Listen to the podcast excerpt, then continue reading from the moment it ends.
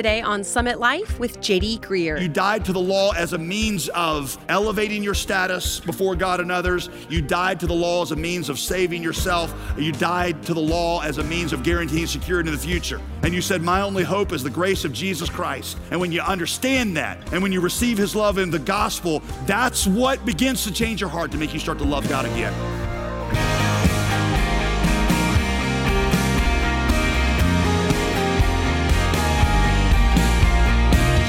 Thanks for joining us for another great week of biblical teaching here on Summit Life with Pastor JD Greear.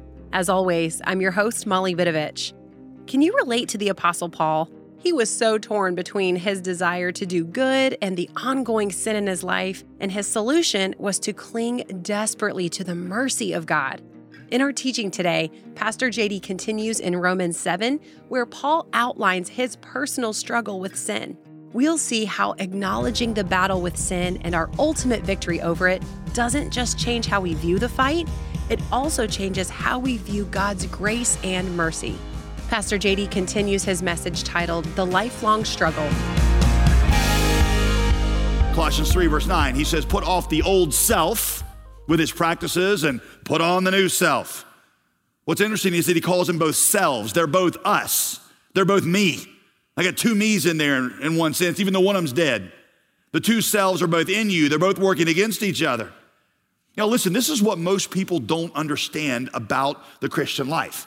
When you become a Christian, the old self doesn't go away, he doesn't even lose his strength. You kind of think like you just sort of like become a better version of you. That's not true. Man, the old bad you is in there with all of his or her old strength. Many, many, many people, many Christians think of the Christian life like they think of it like your heart is this pot of water. And before you become a Christian, it's ice cold. And so becoming a Christian is like Jesus, the stove, turning on under you, and all of a sudden your heart starts to boil up in warm righteousness. And then when you start to wander away from God and you get out of church and you quit reading your Bible, well, it's like you're, you're getting away from the heat source or it's getting turned down and your heart starts to cool. And then when you start to sand, it's like throwing ice cubes in it and you throw enough in there and your heart's just gonna go cold right? If you want to get back close to God, you got to bring it up back on the heat source and the, it'll heat you back up spiritually. That's not the best analogy for the Christian's heart. Really, what you have in your heart is a new nature in Christ, in the spirit, and the old nature of the flesh in there with all of its old strength and all of its old corruption. And if you cater to that old nature, he's going to move back in and he's going to ruin you because he's every bit the predator that he always was. And he's every bit as strong as he always was. And he's always looking for mastery in your life. Yes, you have a new redeemed person in there, but you start out the old one, and that old one is looking for mastery. That's the first insight, is that there's this constant struggle. Insight number two, knowing I have ultimate victory, Paul says, changes my disposition in the fight. Even though I wrestle with the same sinful flesh, I got a totally different disposition in it. Let me give you three ways your disposition is different in the fight, knowing you have ultimate victory. I'll give it to you as an A, B, and C. First, letter A. I know, I know my sinful cravings are not the true me anymore. That's the old me, that's the dead me. That's not the renewed me in Christ, it's not the me of the future. And here's why that change of thinking is so important, y'all. Suppose in your old life you had this sinful habit that even before you became a Christian, you just you didn't like. And you didn't want to be that, but you know, you would fall into this habit and you feel bad about it and you beat yourself up and you you try some remedy, you read a self-help book, you'd watch, you know, a season of Oprah or, or something like that, and you get better for a while, but then you'd fall back into, into that old habit again. And then, and then you become a Christian. Right? And then you become a Christian, you think, okay, everything's different now. And that old habit's never coming back, but you still struggle with it. And you start feeling like I'm just like I used to. By the way, this happens. Then you start looking at yourself and say, see, I'm still in a battle I can't win, and I haven't actually changed. And maybe I'm not really even a Christian. Because I used to have this old thing and then I got saved and then and, and then now I'll go back into it just like I used to. And it's I'm in this battle that I can't win, but that's wrong. Because now in Christ, you're in a battle you can't lose. You might still struggle. And I'll tell you in just a, a minute why he lets you struggle even after you're saved. But in the midst of that struggle, the ultimate outcome has been determined. And as you continue to believe this, that the battle has already been won, God uses that to infuse the power of new life into you. And here's what will happen I promise you. You're gonna start to say, Yeah, I fall back into this habit sometimes, but you know what? It just doesn't taste as good as it used to. And you know what? It doesn't bring the, the, the, the, sense of satisfaction, false satisfaction that it used to. And I'm starting to lose my taste for it. Why? Because it is no longer expressive of your real self. In your innermost being, you are delighting in the law of God. And as you reckon yourself that way, those desires grow larger in you. And that's why sin doesn't seem to fit you anymore. And those sinful habits are like, are like Lazarus's grave clothes. When, you know, when Jesus called Lazarus out of the grave, the first thing he commands Lazarus to do is take off his grave clothes. You know, which is kind of an odd thing to say, but it's because living people should not wear dead people clothes. Um, I had a friend one time who was an undertaker, and I was asking him just questions about the different, you know, the embalming process and all that. And he I asked him about the suits people wear, you know, when you go buy a, a casket. And he said, well, some people will get buried in like a favorite suit. He said, but, but a lot of times it's included with the package, you know, when you, you pay for this, and it's a suit that we provide. He said, but the thing is, he says, he says, it's really only, I don't know if all of them are like this, but his business was, he said, it's really only about half a suit. So we don't want to waste material, so it only like covers, you know, about you know halfway back there. He said, so it's it looks like a real suit, but it's actually not a real suit. So I started thinking like, well, what if there was a resurrection today, right? And somebody gets out of the grave and he's got this suit of clothes on. He looks good from the front, he started walking around, you look at him at the back and you're like, mm you need to be changing some clothes right now because a living man shouldn't wear a dead man's suit. And what Paul says is that's the way sin is with you. It used to be that greed kind of resonated deep with you, and it used to be that these sinful things resonated deep with you, but it's just not you anymore. And so when sin tempts you, you start recognizing, yes, this appeals to a sinful thing in my flesh, but that's not the real me anymore. I remember hearing a story one time about a guy who was, uh, um, before he became a Christian, was, was a real philanderer and cheated on his wife with multiple different women. And, and after he becomes a Christian, he turns away from all that and, and uh, he's out on some trip, and some woman that he had, had, had had a thing with comes up to him and, and he starts to, like, like he doesn't even know her. And, and she keeps getting in front of him. She's like, hey, don't you, she calls his name. She's like, it's, it's me. It's me. He says, I know, I know, but it's not really me anymore. I know it looks like me, but there's a new me, a redeemed me. Here's a second way that knowing I've got ultimate victory changes my disposition in the fight. Letter B, it means I can be confident even in the most discouraging of seasons, even when it feels the darkest. December 1941 was a very dark time for England. The war, if you know anything about World War II history, the war was not going well for England. But that morning, December 7th, 1941, that Sunday morning, when Winston Churchill first heard about the Japanese attack on Pearl Harbor. In his memoirs, he said he went in and he called FDR, the president of the United States. He called him up and he gave him his condolences. And he said, FDR said back to me, he said, Well, Winston, looks like we're all in the same boat now.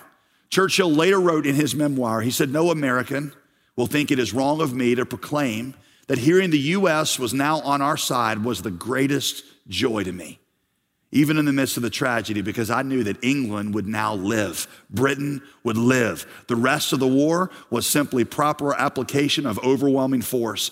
I went to bed for the first time in years and slept the sleep of the saved and the thankful.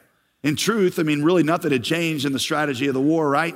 I mean, it was still a dark day for England, and Hitler was still in the offensive, and they were still being outmatched and outgunned. But he said it was the entry of overwhelming force that caused me to sleep, the sleep of the saved, even in the midst of the darkness. In the Christian life, the Holy Spirit is that overwhelming force. His presence in you assures you of victory. And that means that even on the darkest of days, I can find encouragement. It might look like my internal Nazis are wreaking havoc and they're on the offensive, but their defeat has been ensured. Y'all, sometimes as your pastor, I still look at my heart and I get so discouraged. I mean, if you were going to read J.D. Greear's journal the way that you're reading Paul's here in Romans 7, you'd find questions like, Why do I still struggle so much with self control? Why does pride still pop up in my heart so naturally and so quickly over the dumbest reasons? Somebody came up to me, um, you know, a while back, and they were like, they were like, JD, I just want you, you're not just a great preacher and a pastor. You're, you're a truly great man. Well, driving home and I look over at Veronica and I'm like, Veronica, how many, how many truly great men do you think there are in the kingdom of God? And Veronica was like, probably one less than you're thinking right now, okay? So, why do I feel jealousy and resentment toward people more quickly than I feel love? Why is my first attitude usually one of suspicion or resentment? Why, why do I delight in the misfortune of others sometimes? Why do I almost never instinctively give people the doubt? Why is my first impulse to assume the worst about them? Why has gossip come so much more naturally to me than praise? Why is generosity so hard for me? I don't know. I, I, don't know if I've ever told you this before. I remember before one of our generosity initiatives here at the Summit Church. It was like a few months away, but I knew it was coming. And so I knew it was coming. And I told Veronica, I, I, said, I said, hey, maybe we should go ahead and, and spend that money now on that redecoration project that you wanted, because if not, we might get convicted during this series and we might feel like we need to give it away. But if we go ahead and spend it now, then we won't have the option of giving it away. What is wrong with your pastor's heart that he would think that way going into a generosity initiative? Or even more fundamentally, eh, why are my affections for God so cold? Why is it that my desire for repentance is, is so weak? It's, it's sometimes it's not that I, I just I want to do good, but I get tripped up. Sometimes I don't even want to do good. Friend, God even hears that cry of desperation. He says, The broken and contrite he will not despise. You see, deep down, I've made a decision to seek God. Deep down, I want to change. I want to want God more. And that's what repentance is. Deep down, I've delighted in the law of God and said, That's what I want my heart to be. And so, see, I call out to God on behalf of my broken, cold heart, just like Paul called out, What a wretched man I am. Who's going to rescue me from this body of death? Seminary didn't do it. I got a PhD in theology, and I didn't do it.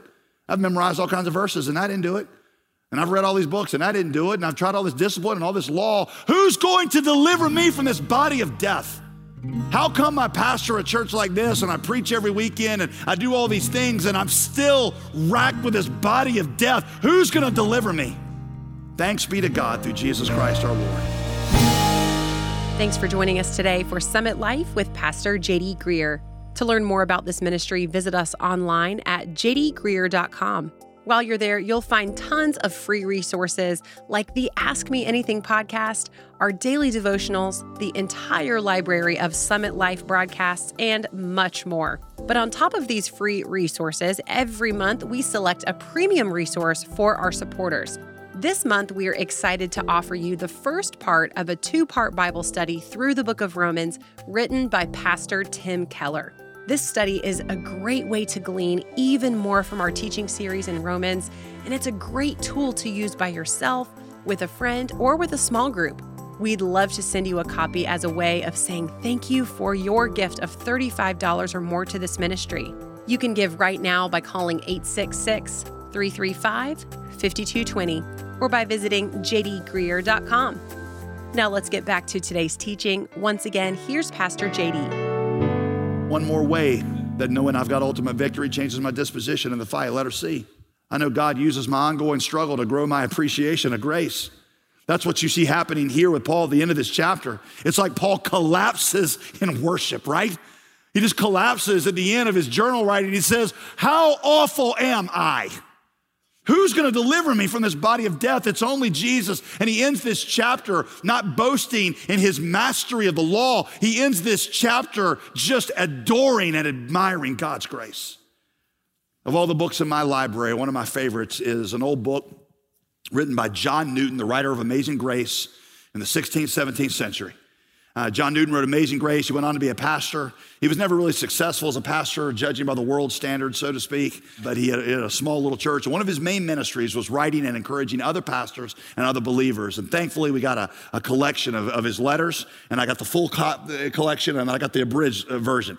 And um, there's one of the letters in there, and I read these every two or three years, and I, I go back to it all the time because it is so encouraging. John Newton writes it when he's 83 years old.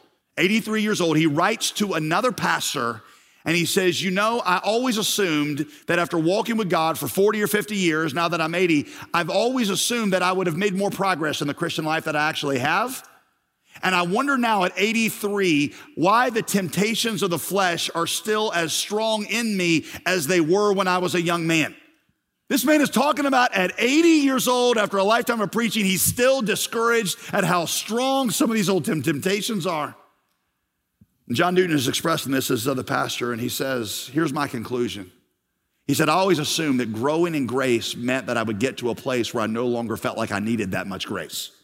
He said, What growing in grace actually is on this side of the resurrection means growing in our awareness of our need for grace. In fact, if you want to write this down, these are my words, but I'm summarizing what he says. Growth in grace means growing in your awareness of your need of it, not getting to a place where you no longer feel like it's necessary. And God will sometimes let you continue to struggle with sin because He is trying to grow your admiration of grace and He's trying to put you in the same spot Paul found himself in at the end of Romans 7, where you're just saying, Oh, wretched man or woman that I am, who's going to deliver me? And you say, Thank God it's through Jesus and His promise because I still see that my body and my flesh are sinful. It's like C.S. Lewis would say later, reflecting on the same thing. He would say, Sometimes, watch this. Sometimes God will let you struggle with a lesser sin to keep you from the greatest one. You know what the greatest sin is? It's not lust, not sex, not drunkenness. The greatest worst sin is pride and complacency. And what C.S. Lewis said is, I realize that God has let me struggle with some sins and He's never let me quite shake them because He wanted me to always find myself in a place of adoration of God's grace. And sometimes growing in grace is not getting to a place where you no longer need forgiveness. Growing in grace is getting to a place where you realize how desperately you need God's grace. And that's where Paul ends all this in Romans 7 as he ends it in adoration and praise of the cross, just a heart filled with worship. So here's what you got in Romans 7. You've got Paul's description of himself as a religious person with his conscience submitted to the law of God, but his heart chafing against it. And so Paul turns in desperation to God's grace in Christ. He needed forgiveness where he couldn't keep the law, and he needed Christ to change him in his heart so that he loved the law. Yet, even after accepting Christ, he still struggled with his sinful heart, and now he wants to know how to change. That's what makes that analogy in verses one through six with all the strange stuff about the woman and about the husband, such a perfect and brilliant illustration. Watch, because it shows you how you can learn to love God's law again, how you can learn to be righteous.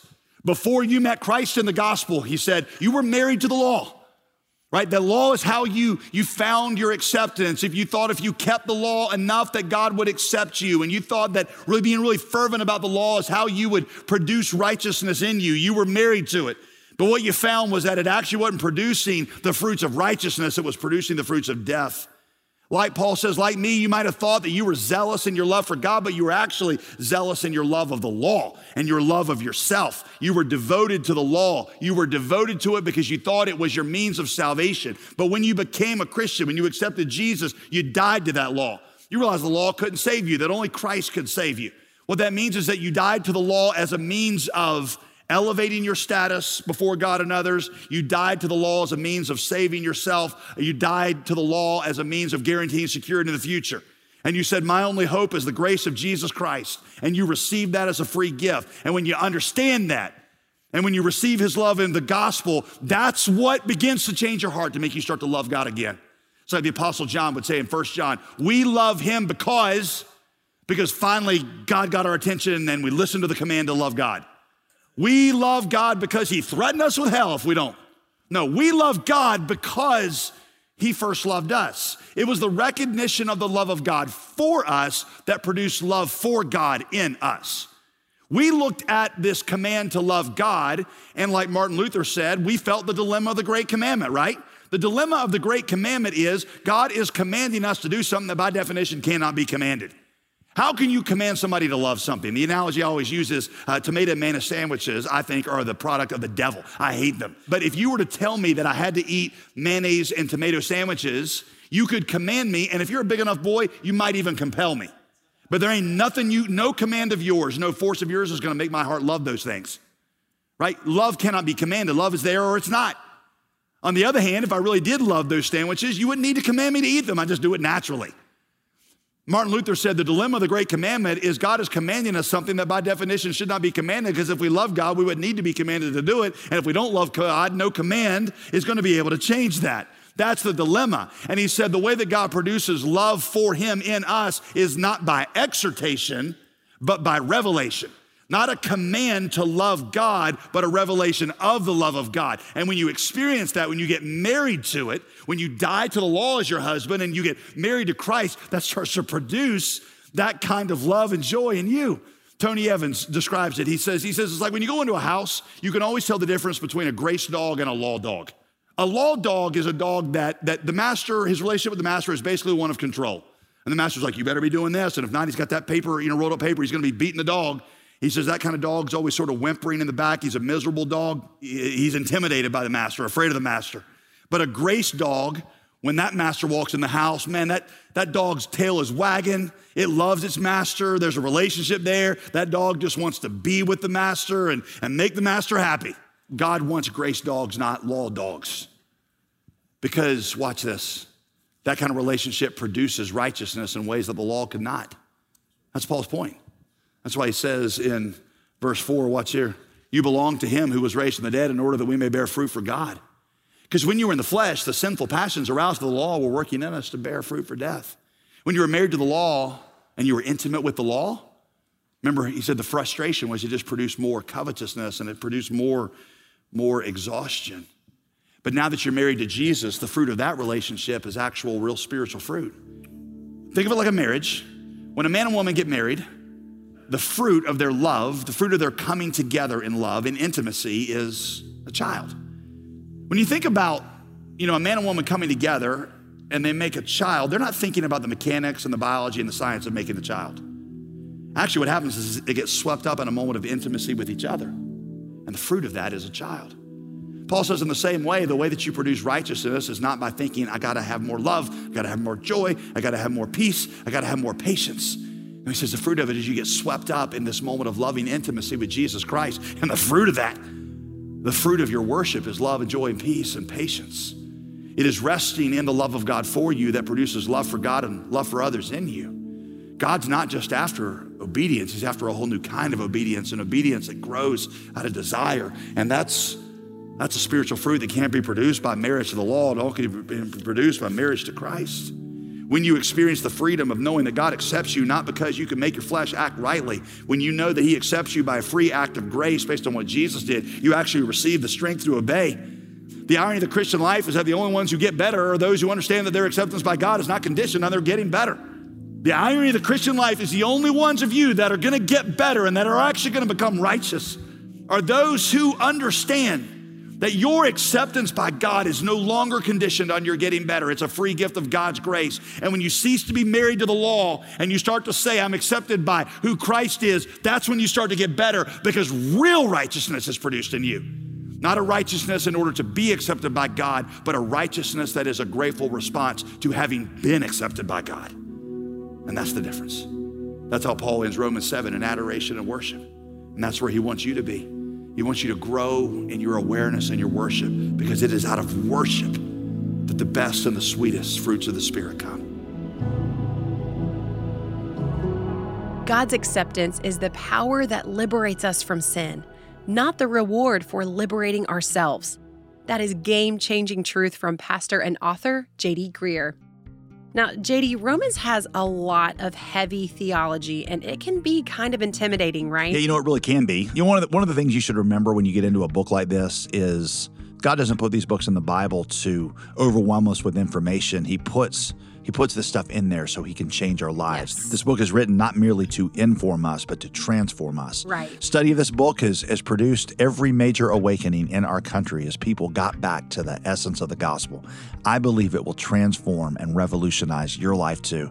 And so, along with this series where we walk through the book of Romans here on Summit Life, we're providing an incredible personal Bible study resource, small group uh, study resource by the late Tim Keller, who is one of the biggest influences on my own preaching and ministry. He's, he's got a great two part Bible study. Uh, volume one covers Romans 1 through 7. It's a great thing to do alongside of, of what you're hearing here at Summit Life. You can do it again personally or with your family with a small group. But we would love to get you a copy of that. If you'll reach out to us at jdgreear.com, you can, uh, you can reserve yours today. We're excited to be offering part one of this study through the book of Romans called The Gift of God. And we know that it'll be a tool that will help you approach the book of Romans in a whole new way, thanks to the teaching of Pastor Tim Keller. We'll send you this Romans Bible study today with your gift of $35 or more to this ministry. As always, we thank you for your generous support. This ministry would not be possible without our incredible partners. To donate, simply call us at 866 335 5220. That's 866 335 5220. Or visit jdgreear.com to give your gift online. I'm Molly Vidovich. Be sure to join us again tomorrow when Pastor JD opens up what he and others call the greatest chapter in the whole Bible. You don't want to miss it. That's Tuesday on Summit Life with JD Greear.